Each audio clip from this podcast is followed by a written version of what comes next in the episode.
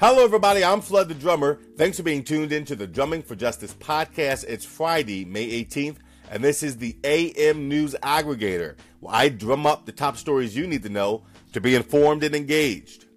Eight civilians, including a husband and wife and four members of another family, were killed when Indian and Pakistani soldiers fired at border posts and villages along the highly militarized frontier in disputed Kashmir, officials said Friday. An Indian soldier was also killed in the fighting. The cross border firing and shelling began overnight and spread to dozens of posts in the Jammu region of the Himalayan territory, said Indian police officer S.D. Singh.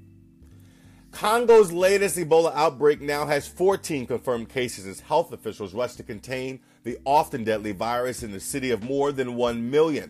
The World Health Organization was holding an experts meeting Friday to determine whether the epidemic warrants being declared a global health emergency. The World Health Organization calls the risk to the public in Congo very high and the regional risk very high, with the global risk low. The Republic of Congo and Central African Republic are nearby. President Donald Trump on Friday quoted a claim that the Department of Justice put a spy inside his presidential campaign as part of an effort to frame him for crimes he didn't commit.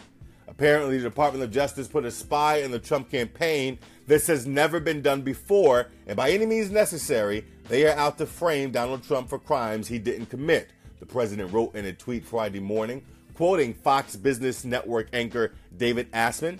He also tagged Fox Business Network uh, network anchor Lou Dobbs and Fox News Channel anchor Gregg Jarrett. The president add the president added, "quote really bad stuff." A man was shot and rushed to the hospital after a confrontation with police inside the lobby of Trump National Golf Resort in Doral early Friday morning. Doral Police Chief Herman Orgonaves and Miami-Dade Police Director Juan Perez told reporters that the incident began around 1:30 a.m with reports of shots being fired at the resort in northwest Miami Dade. They said that once officers arrived, they exchanged fire with the man carrying a handgun. He was shot by officers and taken to Kendall Regional Medical Center, where his condition is unknown.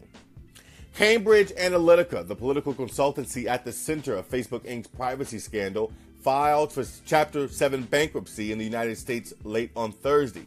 This past March, allegations uh, excuse me, this past March, allegations surfaced that Cambridge Analytica, hired by President Donald Trump's 2016 U.S. election campaign, and properly used data of 87 million Facebook users beginning in 2014. Cambridge Analytica and its parent, uh, and its British parent, SCL Elections, said earlier this month that they would shut down immediately and begin bankruptcy proceedings after suffering a sharp drop in business. Campbell Soup said on Friday CEO Denise Morrison is retiring effective immediately. Morrison will step down immediately and be replaced by board member Keith McLoughlin as interim CEO, Campbell said. Quote, Denise chose to retire as CEO and as a board member, and the board she mutually and she and the board mutually agreed that it would become effective today, the company said in a statement to CNBC. Shares of the food producer fell as far as 3% in pre-market trading.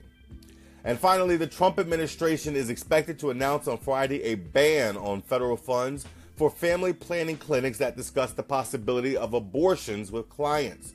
The Associated Press reports that the Department of Health and Human Services will announce the proposed rule on Friday, which would go into effect after a listening period. The rule would ban such clinics, including Planned Parenthood clinics, which are a major recipient of federal dollars, from sharing spaces with abortion providers or discussing, discussing abortion with clients.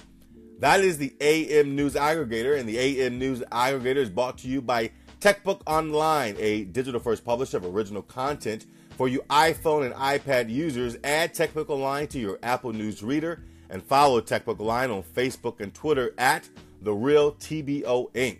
To hear the AM News Aggregator every morning, subscribe to the Drumming for Justice podcast on Apple Podcasts, Anchor, Overcast, and wherever else podcasts are available. Until next time, I'm Flood the Drummer, and I'm drumming for justice.